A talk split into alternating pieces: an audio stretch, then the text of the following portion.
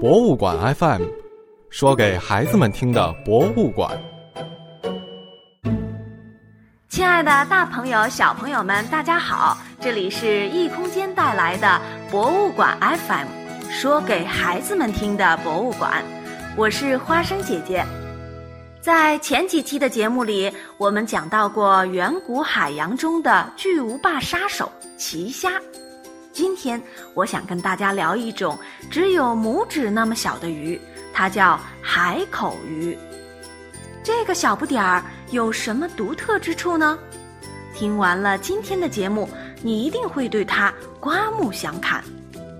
小巧玲珑的海口鱼全长只有四厘米左右，也就是跟你的小手指头差不多长。生活习性呢，跟现代的文昌鱼很相似。遇到危险时，它喜欢钻进泥沙里来避难；饿了呢，它就把脑袋露出来，吸取过滤水中的浮游生物来充饥。海口鱼的动作极其灵敏，因此在寒武纪时期拥有相当大的生存优势。有科学家研究发现，海口鱼的小嘴有很多用途，它们有可能也吃腐败的食物。也就是说，它可能是海洋里的清洁工。看来海口鱼还挺热爱劳动的。说了半天，也没觉得它有什么很独特的地方啊。别着急，接下来我就要隆重的为大家介绍一下天下第一鱼的独特之处。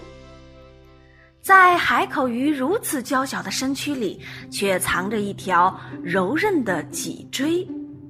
它是我们地球上最古老、最原始的脊椎动物，是我们所有脊椎动物的先祖。怎么样，够独特吗？在当时啊，我们的祖先没有选择坚硬的盔甲，反而长出背部的脊索，以便弹性的应付这个世界；又因为舍弃盔甲，选择了智能，所以又长出了个大脑来。以便更好地适应这个世界，脊椎和大脑是无脊椎动物与脊椎动物的最大区别，而海口鱼兼具这两种构造，因此它被认为是生物演化过程中一个非常重要的环节，也是无脊椎动物向脊椎动物演化的典型过渡代表。海口鱼的发现填补了无脊椎动物向脊椎动物演化过程中的空白，因此被英国《自然》杂志誉为天下第一鱼。海口鱼的发现对达尔文的进化论也是一种补充。看来，只有拇指般大小的海口鱼不愧是生命演化史上的巨人。我们来共同回忆一下，在五亿多年的繁衍过程中，脊椎动物是怎样一步步演化过来的？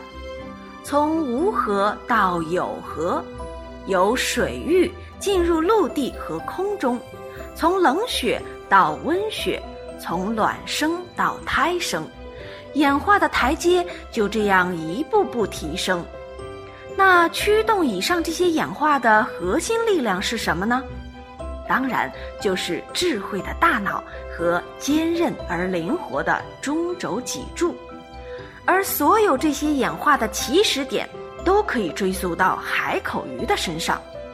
正因为有了天下第一鱼对大脑和脊椎的探索，才会有后来中生代的恐龙称霸地球。才会有新生代的鸟类和哺乳类全面占领海陆空，也才会有今天我们人类用智慧创建文明的辉煌。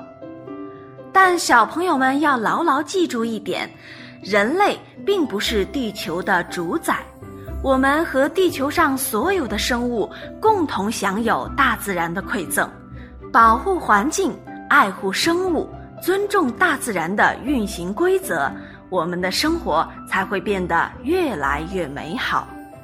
最后，给小朋友和爸爸妈妈们布置一个小作业：上网查一查西北大学博物馆的馆标是什么图案。小朋友们可以试着把它画出来，也希望你把天下第一鱼的故事讲给更多的小伙伴听。好了，今天我们就聊到这里。